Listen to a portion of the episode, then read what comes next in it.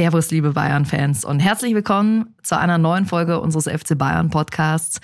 Heute sind wir an einem ganz besonderen Ort. Wir sind heute nicht an der Säbener Straße, sondern am FC Bayern Campus, der Heimat unserer Nachwuchsspieler, aber vor allem auch der FC Bayern Frauen. Und ich habe mich dort mit Linda Dallmann getroffen. Wenn euch diese außergewöhnliche Frau vielleicht noch gar nicht so viel sagt, ich verspreche euch, nach dieser Folge werdet ihr sie definitiv nicht mehr vergessen. Sie hat uns unter anderem erzählt, wie es war, unter sechs Geschwistern aufzuwachsen, was Pinguine mit einer ihrer legendären Gartenpartys zu tun hatten und wie sie es geschafft hat, innerhalb von vier Jahren zum absoluten Muskelpaket zu werden. Das alles und vieles mehr hört ihr jetzt in dieser Folge. Ich wünsche euch ganz viel Spaß beim Hören. Hier ist der FC Bayern München.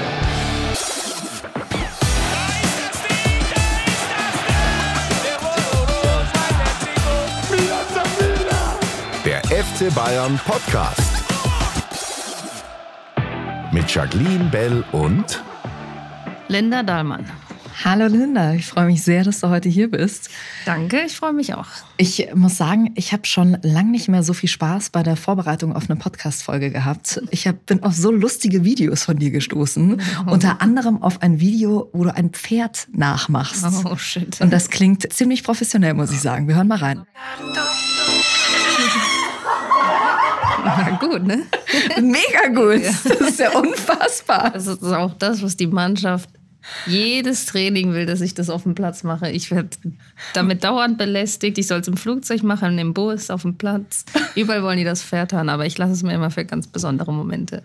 Welche Momente? Ja, wenn mal so, wenn ich merke, das Pferd wird jetzt mal gebraucht, um die Stimmung mal ein bisschen anzuheizen oder dass die Mannschaft mal lacht oder vielleicht, wenn keiner damit rechnet, mal so einen Moment zu finden, wo, wo das Pferd angemessen ist. Aber man darf es nicht zu oft machen. Das kostet auch echt viel Energie, ja. Wo das Pferd angemessen ist, ist jetzt schon meine Lieblingsstelle. Kannst du noch irgendwelche anderen Tiere wahnsinnig gut? Oder? Nee, nur das Pferd. Tut mir leid. Nur das Pferd. Und ich fand es wahnsinnig sympathisch, als ich mich so ein bisschen eingelesen habe, dass du ja wohl auch ein totaler Chaot bist. Was war so die größte Schafsaktion, die du mal gebracht hast? Ich hatte mal zum Fußballspiel, Auswärtsspiel nach Hoffenheim keine Fußballschuhe mit. Also da musste ich mir welche von der Mitspielerin leihen und das war echt ein wichtiges Spiel und das war so mit das Schlimmste. Ja, ja? Zum, Glück kam ich erst nach 80 Minute rein. Aber wir haben gewonnen, egal. Sehr gut. Jetzt kann man drüber lachen, aber in dem Moment war es echt nicht lustig. Lass uns mal über deinen Alltag sprechen, über dein recht straffes Trainingsprogramm und äh, über deinen Instagram-Account. Kann man eure Spiele mitverfolgen, dein Leben, geht's rund um dich, Linda Dahlmann. Und dann gibt's noch einen Account, den hast du seit paar Monaten, der heißt Linda Stahlmann. Hart wie Stahl. Und da sieht man, ja, wie du trainierst, wie du dich ernährst und dass sich natürlich berufsbedingt mit dem Thema Fitness beschäftigst, ist klar. Aber wie kam nochmal dieser Step, dass du gesagt hast, ich gehe eben abends nochmal ins Training und ich lasse die Leute daran teilhaben? Letztendlich ist es einfach meine Leidenschaft. Also ich mache es einfach sehr, sehr gerne. Ich lese lieber in Ernährungsbüchern, statt Romane zu lesen. Ich gehe gerne ins Fitnessstudio, statt auf der Couch zu hängen. Das mache ich jetzt nicht, weil ich mich irgendwie dazu zwinge oder weil ich, äh, keine Ahnung, sondern weil es mir einfach Spaß macht. Und dazu stehe ich dann auch. Und jeder, der mir da irgendwie schreibt, dass ich den für irgendwas motiviert habe oder durch irgendwas helfen konnte, ist es für mich irgendwie eine coole Sache und die mir auch Spaß macht. Ich glaube, ist ja auch nicht immer alles nur Fitness und Training, sondern ist ja auch manchmal ein bisschen Spaß dabei. Es soll ja auch so ein, so ein bisschen meinen Alltag abbilden. Und ich glaube, die Leute finden es einfach cool und ich kriege da gute Reaktionen drauf. Von daher glaube ich, ja, dass es eine coole Sache ist. Ja. Es gibt ein Bild auf deinem Account, das ist der Wahnsinn. 2019, kurz bevor du zu den Bayern gekommen bist, sieht man dich und jetzt äh, 2023, kurz vor der Winterpause. Und das ist Wahnsinn. Also du siehst aus wie der weibliche Arnold Schwarzenegger. Wirklich, also dieses Bild jetzt hier von vor ein paar Monaten, brutale Muskeln. Was macht das mit dir, wenn du dieses Bild oder diesen Vergleich siehst? Ja, ich habe das Bild äh, zufällig mal irgendwo gefunden. Da dachte ich, das ist echt krass, weil ich damals dann auch schon dachte, ich wäre übelst krass. und äh, keine Ahnung, ich glaube, ich weiß auch nicht, wie das so viel werden konnte oder wie das passiert ist richtig. Ich meine, ich hatte dann halt Maxi Rall zwei, zweieinhalb Jahre hier in München. Ich glaube, dadurch ist es dann ein Stück weit mehr geworden, weil wir uns immer um sieben getroffen haben zum Trainieren. Vorm Training war es dann noch. Und wenn man halt zu zwei geht, dann sagt man das Training halt auch nicht ab. Ich hatte auch oft dann keinen Bock, aber du wusstest halt, okay, die andere geht auch mit. Dann hatte man nie die Chance abzusagen. So haben wir es fast über ein, zwei Jahre durchgezogen. Und dann ist es halt so entstanden. Und ich glaube, dass auch die Ernährung dann ein Stück weit ja auch seinen Teil mit zu beigetragen hat. Aber ja, ich finde es cool, so, so wie es aussieht. Ich meine, es gefällt wahrscheinlich auch nicht jedem, aber es ist mir auch relativ egal. Ich glaube, am Ende muss man sich in seinem Körper wohlfühlen. Und ich stehe dazu, dass ich äh, ja, einfach eine Leidenschaft für Sport, für Ernährung habe und das auch gerne nach außen zeige. Und das bringt dir wahrscheinlich auch viel auf den Platz, oder? Wenn ich jetzt meinen Spielstil mit damals vergleiche, würde ich sagen, es ist ziemlich ähnlich. Ich weiß nicht, ob es sich verändert hat, aber man ist natürlich ein Stück weit robuster, das schon. Hast du manchmal so einen inneren Schweinehund, den du überwinden musst? Also Joggen ist so ein Thema, wo ich oft dann denke, boah, da habe ich keinen Bock drauf. Das ist echt nicht sowas, was ich gerne mache. Und manchmal muss man es halt einfach machen, gerade in der Vorbereitung oder wenn wir dann in der Winterpause zu Hause sind. Da sind schon so Zeiten, wo ich mich echt überwinden muss beim Joggen. Aber zum Glück müssen wir es eigentlich nicht mehr so oft machen, wenn dann wirklich die Saison angefangen hat. Dann hält sich ins Grenzen. Aber so spazieren und so Sachen mache ich einfach gerne. Ja. Und auch Kraftmann, dafür muss ich mich echt nicht überwinden oder meinen Schweinehund überwinden. Das passt. Äh, auch super interessant, auf deinem Account sprichst du über diese Glukosespitzen. Hast du sonst noch irgendwelche Master-Tipps beim Essen? Sowas, was man eigentlich gar nicht auf dem Schirm hat? Ich glaube, ganz, ganz wichtig oder was Leute mal einfach probieren sollten, ist halt mal diesen Eiweißbedarf für sich selber zu berechnen. Der ist natürlich bei jedem Menschen ein bisschen anders, je nach Körpergewicht. Aber ich glaube, wenn man das weiß und das mal wirklich ja, beachtet und auch mal trackt oder das mal irgendwie ja, verfolgt, was man das ist, dann merkt man erstmal, wie, wie schwer das ist, das zu erreichen. Und ich glaube, dann hat man auch nicht diesen Hunger, den viele Leute haben, dann hat man nicht diesen Heißhunger. Und ich glaube, das wäre so der erste und einfachste Schritt, einfach da ja, relativ schnell auch in die Spur zu kommen und Erfolge zu haben, weil das schon ein Thema ist, was viele Leute, glaube ich, nicht so auf dem Schirm haben. Tu nichts, um andere glücklich zu machen, tu es, um dich selbst glücklich zu machen. Das hast du letztens auch mal geschrieben auf Instagram. Was macht dich sonst noch glücklich außer Sport? Ich würde sagen, Familie und Freunde, also generell Menschen um sich zu haben, macht mich glücklich. Und mehr brauche ich eigentlich nicht. Also ich bin, glaube ich, jemand, der sehr, sehr wenig braucht, um glücklich zu sein. Und ja, momentan habe ich so eigentlich, wenn die Family mich oft besuchen kommt, habe ich auch eigentlich alles in bester Nähe und ich kann alles so machen, wie ich das möchte. Und deshalb bin ich so in meinem Alltag oder in meinem Leben mit den Sachen, die ich habe, sehr, sehr glücklich. Ja, du bist ja in einer richtigen Großfamilie aufgewachsen. Ne? Hier hast vier Brüder, zwei Schwestern, also sieben Kinder, neun Leute insgesamt. Kann man sich das so ein bisschen vorstellen wie bei den McAllistern, bei Kevin allein zu Hause bei euch? Ja, so ähnlich, außer dass wir kein Kind bisher vergessen haben. nee, also ich glaube, es war schon sehr, sehr viel los. Also in meiner Kindheit generell. Ich glaube, es war nie ein Tag, wo ich mal alleine war zu Hause.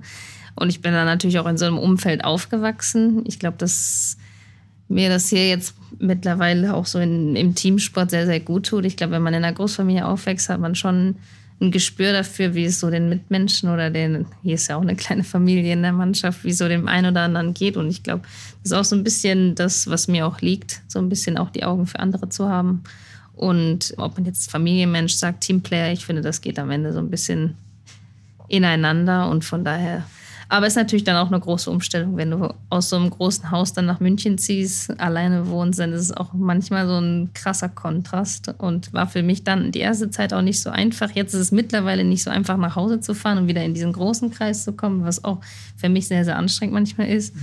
Aber gut, ich bin auf jeden Fall sehr, sehr froh, dass ich diese riesige Familie habe. Ja. ja, als 2019 dann das Angebot hier von den Bayern kam, wie sehr hat da deine Familie ein, sage ich jetzt mal, Mitspracherecht gehabt? Ja, also meine Geschwister waren ja generell direkt Mach. Also da gab es keinen, der gesagt hat, überleg dir das lieber nochmal. Mein Papa war auch direkt, also klar, der auch, dass ich, der fand das gut. Der einzige, wo ich gleich wusste, okay, das wird jetzt ein Riesending, das zu kommunizieren, war halt meine Mom, weil ich wusste, dass ja, sie da jetzt nicht äh, schreiend mir in die Arme fallen wird, wenn ich ihr das sagen werde. Aber am Ende wollen sie alle, dass ich glücklich bin und die wissen auch, dass mein Traum von klein an war, auch mal beim Verein wie Bayern spielen zu dürfen, das in der Art professionell auszuführen, meinen Traum hier einfach zu leben und von daher, ja, hat auch jeder am Ende des Tages das Verständnis für den Wechsel gehabt. Deine zwei kleinen Schwestern, die spielen ja auch Fußball. Also ihr seid schon irgendwie so eine Fußball-Family. Wie, hat sich, wie hat sich das entwickelt damals? Also ich habe ihn leider nicht kennengelernt, aber mein Opa soll ein relativ guter Fußballer gewesen sein, was man zumindest so von dem Umfeld dann gehört hat. Meine Eltern haben jetzt nicht, also mein Papa sagt, er war sehr gut, das weiß ich nicht. Sei mal Ja, ja, Papa. Mama hat nicht gespielt, von daher, ja, weiß ich gar nicht. Ich glaube einfach, weil wir Geschwister einfach sehr gerne Fußball gespielt haben, hat sich da einfach eine Leidenschaft entwickelt. Als wir dann in den Urlaub gefahren sind, haben wir, glaube ich, dann so auf so einem Siebener-Feld unsere Familie gegen das ganze Dorf dann sozusagen gespielt. Also wir waren halt eine Siebener-Team und die anderen konnten halt ein- und auswechseln und wir haben durchgespielt und wir haben gegen alle gewonnen. Es war schon irgendwie ganz cool und ich glaube, dass das einfach die Leidenschaft auch für mich dann auch aufrechterhalten hat. Vor allem, als meine Brüder dann keine Lust mehr hatten, so zu spielen mit mir. Dann kamen halt meine kleinen Schwestern, die haben dann mit mir weitergespielt. Ich war so perfekt so zwischen allen irgendwo in der Mitte. Und von daher, ja, war es halt irgendwie cool. Und mein Papa, der war ja auch, keine Ahnung, bei jedem Spiel gefühlt, bei jedem Kind stand er an der Linie und hat das Spiel geguckt. Ich finde es dann auch manchmal krass, wie viele Spiele der schon in seinem Leben jetzt gucken konnte und gesehen hat. Also ist halt auch für mich als Kind unfassbar, wie meine Eltern das geschafft haben, alle Kinder, die auch noch alle im Verein gespielt haben, irgendwie Zu unterschiedlichen Ja. Zeiten. Äh, ja, unfassbar, ja. alles geschafft haben, irgendwie zu managen. Also gerade in der heutigen Zeit, ja, wo wo Großfamilien auch gar nicht mehr so ja, oft vertreten sind, finde ich das jetzt, wenn ich älter bin, umso faszinierender, dass meine Eltern das geschafft haben. Ja. Absolut, ja. Und dann noch die ganzen Trikots waschen, wenn man da mal dran war. ja, das ist echt verrückt. Jeder hat ja so seine Kindheitserinnerungen, an die man einfach gern zurückdenkt. Was hast du jetzt gerade vor Augen, wenn du deine Kindheit siehst und das in Bezug auf den Fußball? Ich weiß, dass ich früher gedacht habe, ich werde das erste Mädchen sein, das in einem, in einem Männerverein spielt und die da die Erlaubnis bekommt. Ich weiß nicht, warum ich das gedacht habe, aber ich habe immer gedacht, ich werde nie bei den Frauen spielen, ich werde irgendwann bei den Männern spielen und dann werde ich bei Bayern München spielen. Und ich werde die Sondergenehmigung haben, aber so ist es nicht gekommen. Aber ich weiß, dass ich immer diesen Traum hatte in, ja, es hört sich wieder ein bisschen schnulzig an, aber ich war immer schon Bayern-Fan und ich hatte auch immer das Trikot an und für mich war es irgendwie, ja, früher so irgendwie so fern, weil ich hatte auch so ein Freundebuch und da haben auch meine Geschwister reingeschrieben und da stand da unten so, das wünsche ich dir. Da war ja mal so eine Kategorie und da hat mein Bruder auch reingeschrieben, das wünsche ich dir, dass du niemals zu FC Bayern München wechselst, weil er war Dortmund-Fan. Und damals war das für mich so irgendwie so eine absurde Nachricht, die er da reingeschrieben hat, aber mittlerweile spiele ich hier und irgendwie, ja, im Nachhinein ist es dann doch irgendwie schon verrückt, dass man irgendwie es geschafft hat, hier auch hinzukommen. Wie kam es dann dazu, dass du FC Bayern-Fan bist? Also hast du die Spiele damals angeschaut und hast gesagt, boah, Ich war immer ein riesen Giovanna Elber-Fan, dann nachher noch Claudio Pizarro-Fan. Also ich habe schon alle Spiele gesehen und natürlich war es für uns damals in unserem kleinen Dorf immer so der Verein, der riesige Verein FC Bayern München mit der riesen Stadt München. Das war einfach alles nicht so real, sondern einfach nur, man hat die Spiele irgendwie, man hat das ja auch nicht dauernd im Fernsehen gesehen, sondern man hat, hat den Idolen einfach so dann im Internet irgendwelche Videos geguckt, Zusammenfassungen und das war einfach so, wo man als Kind einfach von geträumt hat und das sind dann auch die Erinnerungen, die man heute noch hat. nicht nur die Family ist ein ganz großer Anker in deinem Leben, sondern auch Freundschaften, die du hier auch beim FC Bayern geschlossen hast. Wir haben hier eine Nachricht von jemandem für dich bekommen. Buongiorno, Linda. Rate mal, wer hier ist. Ich bin's, Lina, neuerdings aus Italien, Mailand. Ich hoffe, du genießt es, ein bisschen Quatsch zu reden und ein bisschen dein, dein Wissen und deine Gedanken zu teilen. Das finde ich sehr gut, weil du jemand bist, der einfach viel zu teilen hat, glaube ich. Damit kannst du echt sehr, sehr viel erreichen und auch inspirieren. Aber für mich stichst du immer noch heraus als einfach die Zaubermaus auf dem, auf dem Fußballplatz. Und ja, ich vermisse es sehr, mit dir zusammen auf dem Platz zu stehen, weil das einfach, ja, so dein Attribut ist, diese spielerische Leichtigkeit und ähm, ja, Momente zu schaffen, die keiner so wirklich erwartet. Und mach weiter so, meine Liebe. Ciao, ciao. Und fühl dich ganz fest gedrückt. Ja, nett. Wie ist es für dich, sowas zu hören? Lina Magul, die ja lang im Kapitänin hier auch bei den äh, Bayern war und jetzt bei Inter Mailand spielt.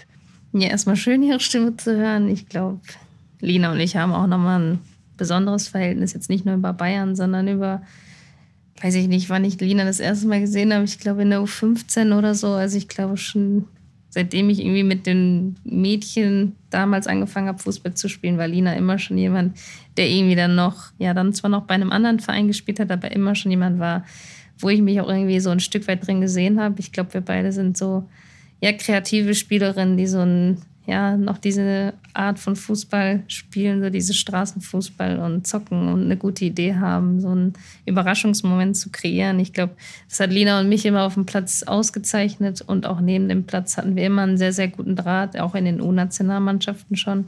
Ich glaube, wir sind den Weg eigentlich bis hier zusammengegangen, auch wenn es vielleicht andere Vereine waren, aber ich glaube, so von, von den Auf und Abs, glaube ich, können wir uns da, ja, relativ gut verstehen und ich mag Lina auch extrem als Persönlichkeit und als Spielerin und kann ihr eigentlich die meisten Worte, die sie mir gesagt hat, auch wieder zurückgeben. Wie ist es dann für dich, wenn äh, so jemand nicht mehr da ist? Ob das jetzt Lina Magul ist oder auch Maxi Rall, die du vorhin angesprochen hast. Wie sind solche Abschiede dann für dich? Ja, das ist leider so ein bisschen der, der schlechte Part vom Fußball, der eigentlich da leider dazugehört. Aber die Freundschaft fällt ja dann nicht weg, sondern von daher bleibt man ja mit den Leuten in Kontakt und es ist ja auch extrem spannend, dann auch mal ja zu sehen, was Leute dann jetzt in den anderen Vereinen erleben. Die eine geht nach Amerika, die andere nach Italien. Ist natürlich auch dann cool, dann auch einfach mal einen Einblick da ja. zu bekommen. Wie wichtig sind dir Freundschaften innerhalb der Mannschaft? Also ist das für dich ein wichtiger Part? Ja, ich glaube, am Ende ist es schon sehr, sehr wichtig, weil wir natürlich hier auch die Familie nicht im Umfeld haben, auch die Freunde von zu Hause nicht im Umfeld haben. Ich glaube, wir brauchen uns auch als Teamkameradin, wenn auch mal Sachen kommen, die nicht gut laufen, wenn es Leuten nicht gut geht. Ich glaube, da sind wir auch am Ende Freunde, die sich helfen. Ich glaube, das ist dann auch, wenn man in einem Verein spielt, wo man vielleicht nicht heimatverbunden ist. Ich glaube, bei Essen zum Beispiel war es ganz anders. Da hatten alle so ihre Familie drumherum und da, da ist es dann auch ein anderes Verhältnis, als wenn man hier spielt. Da weiß man, die Familien sind nicht in der Nähe. Und da hat man auch als Team nochmal ein anderes Gefüge oder eine andere Beziehung zwischen den Spielerinnen, was ich finde ich ganz wichtig finde, weil am Ende müssen die Mitspielerinnen auch hier ein Stück weit die Familie und alles andere ersetzen. Und von daher ja, bin ich sehr froh, dass wir da auch ein Team haben, das da ein sehr gutes Auge für hat. Ja. Ich habe auch gehört, dass du mit deinen Freunden die ein oder andere legendäre Gartenparty bei dir gefeiert hast. ich habe so meine Quellen hier. Ja. Und ich habe gehört, dass ihr auch netten Besuch vom äh, Freund und Helfer hattet. Ja. Erzähl, was, ihr wart ziemlich laut oder wie? ja, also mein Bruder ist gekommen, der ist DJ. Ich habe ihn gefragt, ob er, was heißt DJ, das ist jetzt total übertrieben. Aber der macht eigentlich in seiner Freizeit schon oft auf Geburtstagen, Hochzeiten und so Musik. Und ihn habe ich halt gefragt, er hat dann auch eine gute Ausstattung mit Licht und Boxen und so. Habe ich gefragt, ob er nicht kommen möchte. Und er ist natürlich total cool, hat gesagt, klar, ich komme, komm mal eben 670 Kilometer, um bei deinem Geburtstag aufzulegen, kein Problem. Und so ist es dann entstanden. Und dann wusste ich, okay, wenn wir einen DJ schon mal haben, dann weiß man ja schon mal, in welche Richtung man den Rahmen machen könnte. Dass natürlich die Polizei dann kommen musste, war ein bisschen ja, war ein bisschen unnötig, weil es war ein Samstag. Aber es war halt eine Ruhestörung, ist ja klar. Ja, mein Gott, ich glaube, Also ihr hättet nur vorbeifahren müssen, dann hättet ihr gewusst, was passiert wäre. Es war so unmenschlich laut. Und die, die natürlich jetzt die Leute auf der Party überhaupt nicht interessiert. Das war eigentlich ganz lustig, muss ich noch kurz erzählen. Wir hatten so Gruppen.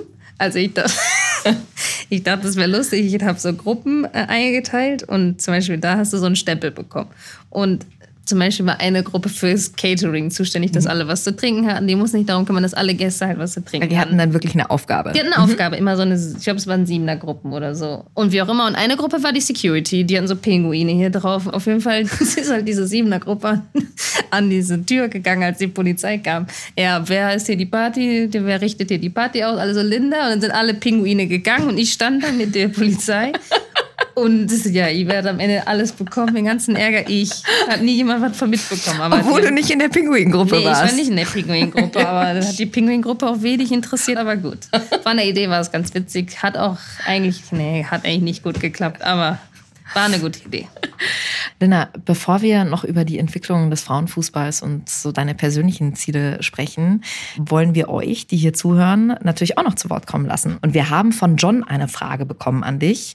Ist die National Women's Soccer League mittlerweile zum ernsthaften Konkurrenten im Kampf um die besten europäischen Spielerinnen geworden? Also die amerikanische Profiliga. Also ich glaube, das ist jetzt so eine Entwicklung, die irgendwie anfängt Aber ich glaube, dass ich die Explosion jetzt als aktive Spielerin nicht mehr miterleben werde. Nein. Liz würde gerne von dir wissen, auf welche Übung im Gym oder auf dem Rasen würdest du niemals verzichten? Auf ein Barcelona im Fußball, also so ein Kleinfeldturnier, das spielen wir eigentlich relativ oft. Auch im Training, da spielen wir, glaube ich, 4 gegen 4 oder 5 gegen 5 auf so einem Kleinfeld. Das ist mit Abstand meine Lieblingsübung im Fußball. Warum? Weil es einfach Bock macht, man tausend Abschlüsse hat, kreativ sein kann, Spaß hat und ja, einfach Feuer in der Übung drin ist. Der Sascha hat uns auch noch einen Kommentar dagelassen. Der wollte einfach mal Danke sagen für die Inspiration, den leidenschaftlichen und den fairen Fußball und dass du dir Zeit für die Fans nimmst. Und natürlich vielen Dank für die schönen Eichhörnchen-Videos. Naja, die kommen auch noch dazu. Ne? In der Corona-Zeit hast du ja schön die Eichhörnchen angefüttert. Sind sie noch da? Meine Schwester hat mir gestern ein Video geschickt, wie das auf der Bank saß, weil das ist jetzt immer morgens da und ich bin jetzt morgens auch gar nicht mehr so viel da, deshalb kriegt die nicht ganz so viel mit. Aber meine Schwester hat gerade Homeoffice und die hat die gesehen und das sah so dick aus. Ich weiß nicht, ich glaube, ich gebe dir ein bisschen zu viel. Das war wirklich, ist fast von der Bank runtergefallen. Aber das Eichhörnchen-Thema hat ein bisschen abgebaut. Ja. Sebastian fragt, wie siehst du die Entwicklung des Frauenfußballs in den letzten fünf Jahren und wie siehst du sie in den nächsten fünf Jahren? Allein schon beim FC Bayern, in der Zeit, wo ich jetzt hierher gekommen bin, was in der Zeit entstanden ist und entwickelt wurde und ja, was da nochmal an Professionalität draufgekommen ist in der Zeit, gerade extrem nach der EM, habe ich schon gemerkt, was eigentlich Frauenfußball auch auslösen kann und welche Macht auch der Frauenfußball hat und wie die Leute dann ins Stadion gekommen sind und auch jetzt so diese konstante irgendwie geblieben ist, auch wenn dann ein Turnier kam, was nicht so gut war mit der WM, sind trotzdem ja die Stadien einfach konstant voll und man kriegt einfach mit, wie das Interesse einfach an dem Frauenfußball seitdem gestiegen ist. Und von daher sehe ich die Entwicklung sehr positiv und bin sehr gespannt, was die nächsten fünf Jahre noch alles möglich ist. Was würdest du dir wünschen? Ja, ich glaube, dass so die Top-Vereine schon sehr, sehr gute Arbeit haben. Aber deshalb glaube ich, oder wäre es am fairsten, wenn man wirklich sagen würde, man, man guckt auch ja, auf die anderen Vereine und versucht auch die zu unterstützen und da wirklich auch irgendwie so eine Gleichheit zu schaffen. Ich glaube, das wäre so das Erste oder das, was ich mir wünschen würde, weil man am Ende weiß, wenn man bei Essen gespielt hat, weiß man auch, was, was da für eine unglaubliche Arbeit betrieben wird. Auch von Leuten, die am Ende nichts davon haben, sondern einfach nur das mit Leidenschaft machen. Und ich glaube, wenn man dann bei Essen gespielt hat und jetzt hier, wünscht man sich natürlich auch, dass auch gerade Vereine wie Essen einfach diesen Anschluss und diese Professionalität in dem Maß kriegen, wie sie es einfach verdient haben. Du hast ja gerade schon die EM angesprochen, 22, mega erfolgreich wart ihr. Was ist das für ein Gefühl fürs eigene Land, da wirklich auf den Rasen zu laufen? Ja, die EM war schon, es war ja nicht mein erstes Turnier und eigentlich ja, war es trotzdem ein einzigartiges, weil ich meine, wir haben es in England eigentlich gar nicht so richtig mitbekommen, was es in Deutschland ausgelöst hat, sondern klar, man kriegt so die Nachrichten und so, klar, aber schon, als wir dann nach dem verlorenen Finale dann nach Hause geflogen sind, weiß ich, das war irgendwie Montagnachmittag, glaube ich, oder so, 2 Uhr, waren wir in Frankfurt und dann war ja dieser Römerplatz, da haben sie gesagt, da kommen ein paar Fans und so. Und da haben wir schon gedacht, okay, da kommen wirklich bestimmt ein paar Fans. Und da kommen bestimmt nicht viele, weil das war so mitten am Tag, Leute müssen arbeiten. Und da waren so viele Menschen, das war so unglaublich für uns auch als Spielerin, was da die Leute dann ja uns auch für eine Wertschätzung entgegengebracht haben. Und da haben wir eigentlich erst so richtig begriffen, was es eigentlich im Land ausgelöst hat und welche Euphorien da eigentlich freigesetzt wurde. Von daher, von da an eigentlich erst, als wir dann wieder in Deutschland waren, war uns eigentlich klar, okay, das Turnier hat wirklich was ausgelöst. Ja. Das pusht einen dann wahrscheinlich auch wahnsinnig, oder? Ja, also es war es ging ja da auch nicht immer nur um, das, um den Fußball, sondern um, das, um den Teamgeist, irgendwie so um jede Spielerin, die da irgendwie so seinen Teil, seine Rolle und diese ganzen Tanzvideos, die da nach irgendwelchen Spielen entstehen sind. Ich glaube, es war nicht so nur dieser Fußball, sondern das ganze drumherum, dieses ganze Team, was da irgendwie ja, Deutschland begeistert hat und ja, alle so ein bisschen in den Bann gezogen hat. Das war jetzt so im Nachhinein war es natürlich auch, ist auch schwer, so generell so ein Turnier nochmal als Spielerin zu erleben. Das weiß man nicht, weil da musste am Ende alles stimmen mit, mit dem Team, mit dem Drumherum, mit den Spielen. Das war wirklich bei der EM äh, ja, Ja. so ein, so ein Riesenpaket, was gestimmt hat. Und natürlich weiß man nicht, ob man das nochmal in, in der Art und Weise erleben wird. Deshalb Ja. kann man schon dankbar sein, dass man da ein Teil davon war. Absolut, aber hast ja auch schon beim FC Bayern, hast ja auch schon einiges erlebt hier. Zwei Meisterschaften 2021, 2023. Da steht man dann am Münchner Marienplatz auf dem Rathausbalkon. Das ist schon was Besonderes, oder? Ja, auf jeden Fall. Also ich finde, ist immer schwierig, weil ich bin, glaube ich, nicht derjenige, der verbissen irgendwie auch immer auf, auf so diese Titel schaut, sondern ich sehe immer so, welche Arbeit so oder welche Entwicklung so ein Team nimmt, um am Ende auf diesem Platz oder auf dem Marienplatz zu stehen. Ich glaube, das ist irgendwie cool, jetzt auch gerade jetzt in der Meisterschaft so diesen langen Weg über dieses ganze Jahr zu gehen mit den ganzen Ups und Downs, die man irgendwie hat und was dann als Team, wie man sich da irgendwie aus den, auch jetzt mit der Champions League, wie man sich aus diesen Phasen wieder als Team rausholt. Ich glaube, das ist am Ende so, was für mich persönlich viel, viel wichtiger ist. Ja, als am Ende immer nur vom Erfolg zu reden, weil am Ende haben wir die EM auch nicht gewonnen und es war trotzdem ein Riesenerfolg für uns als Team. Ja. Und das muss man manchmal auch von dem Blickwinkel sehen. Ja, Champions League aus, hast du es gerade angesprochen. Wie verdaut man sowas als Mannschaft? Ja, ich glaube, wir hatten einfach eine unglückliche spielerische Phase in der Zeit, wo die Gruppenphasenspiele gegen Ajax und Rom waren. Ich glaube, das waren so die Spiele, wo wir uns so ein bisschen erst dann verspielt haben. Ich glaube, das war nicht das letzte Spiel gegen Paris, auch nicht das Hinspiel gegen Paris. Ich glaube, da kann man jetzt nicht sagen, dass wir da ausgeschieden sind, sondern ich glaube, dass wir ja einfach eine für uns sehr schlechte Phase hatten, als in der Gruppenphase um sehr viel ging und manchmal, ja, muss so eine Phase kommen, um als Team dann wirklich mal sich auch auszusprechen, darüber zu reden, an Dingen arbeiten zu wollen, zu müssen. Und manchmal ist es so ein Weckruf, den man als Team auch braucht. Natürlich war es ein sehr harter Schlag, in der Gruppenphase auszuscheiden, aber am Ende glaube ich auch immer daran, dass es irgendwas Gutes hat und die Mannschaft die Sache auch wieder gut machen will und jetzt einfach in den zwei Wettbewerben auch ja, einfach die Sache besser machen wollen. Ja. Und du darfst dir drei Sachen noch für deine Karriere wünschen. Oder vielleicht eine für deine Karriere, vielleicht auch was Persönliches, was du dir noch wünscht. Also, drei Sachen darf ich mir wünschen. Ich glaube, ich brauche nur eine. Mhm. Du brauchst nur eine, okay. nur eine. Hau raus. Gesundheit. Ich glaube, das ist das Einzige, was ich mir wünsche für die nächsten Jahre, die ich hier im Verein bin, die ich Fußball spiele. Ich glaube, wenn das passt, hat man wenig andere Wünsche offen. Ich glaube, alles andere sind Sachen, die so dazukommen.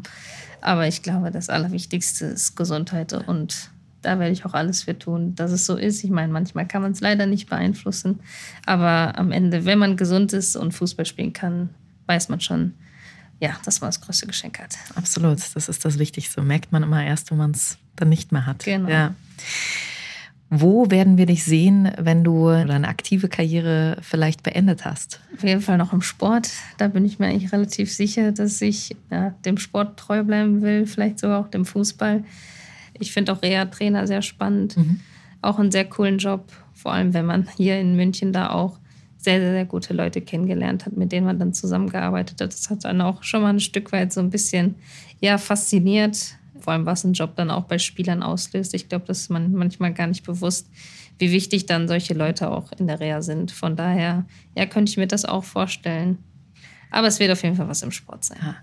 Aber da sieht man wieder, schließt sich irgendwie dieser Kreis, dass du gesagt hast, für irgendwas äh, ist es dann auch gut gewesen, ne? deine Verletzung. Vielleicht ja am Ende für deine zukünftige Karriere, wer Ja, weiß. wer ja. weiß, ja. Im letzten Jahr hattest du ja einen Syndesmosebandriss, konntest auch bei der WM nicht dabei sein. Wie war das für dich? Die Reha an sich war für mich schon irgendwie eine langwierige Zeit, weil es nicht lief, wie ich es mir vorgestellt habe oder nicht so den Weg genommen hat, wie ich jetzt gedacht habe, dass mit dem Fuß auch wird. Aber an sich war es jetzt im Nachhinein schon eine Zeit, die mich extrem geprägt hat und für die ich sehr, sehr dankbar bin. Auch für das Umfeld, was ich in der Zeit hatte. Also ich kann mich daran erinnern, dass die ja auch die komplette Sommerpause war, wo die Mannschaft dann halt im Urlaub war. Die Mädels waren dann bei der WM.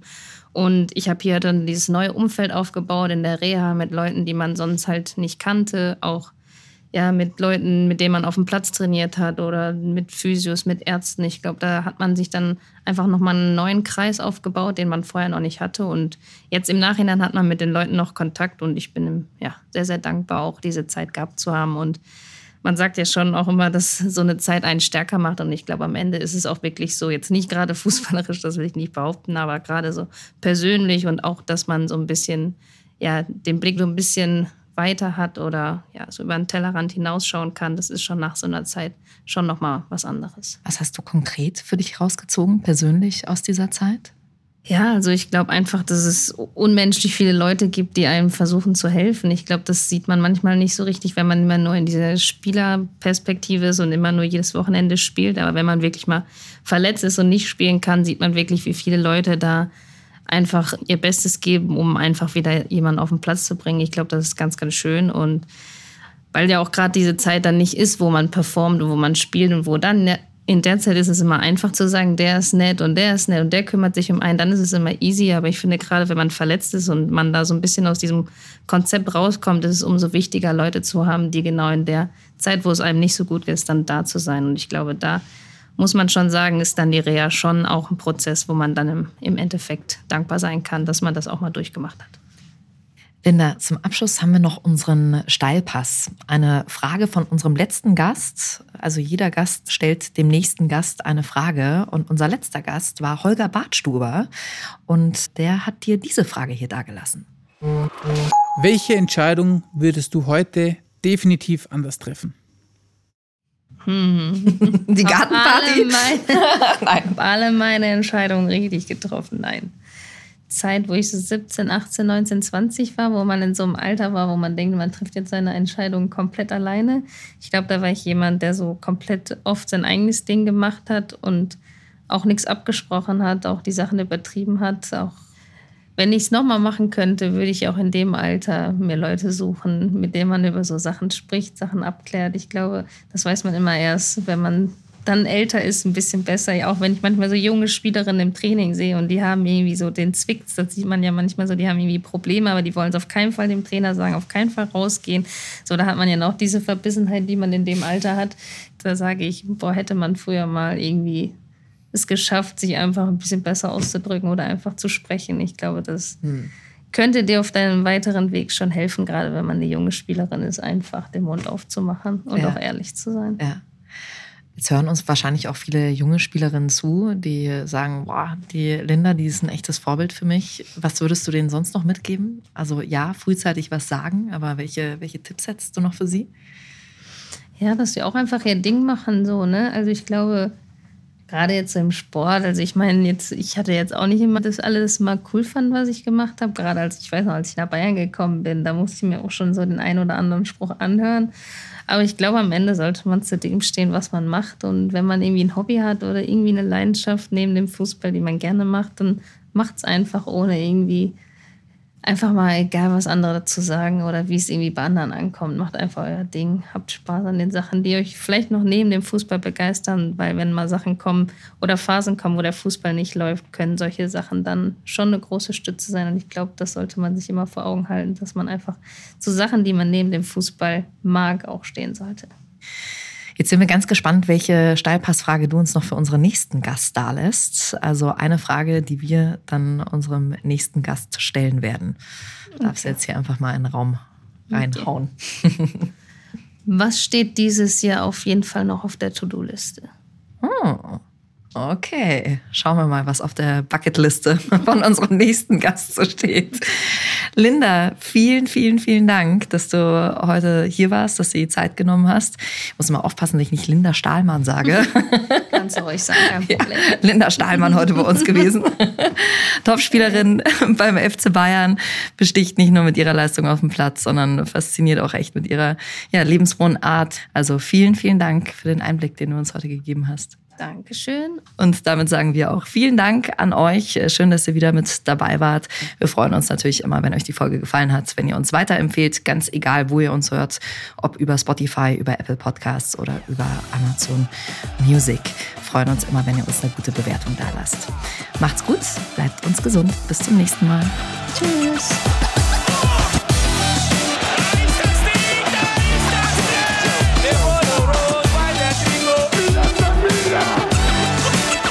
Chiave Aperti.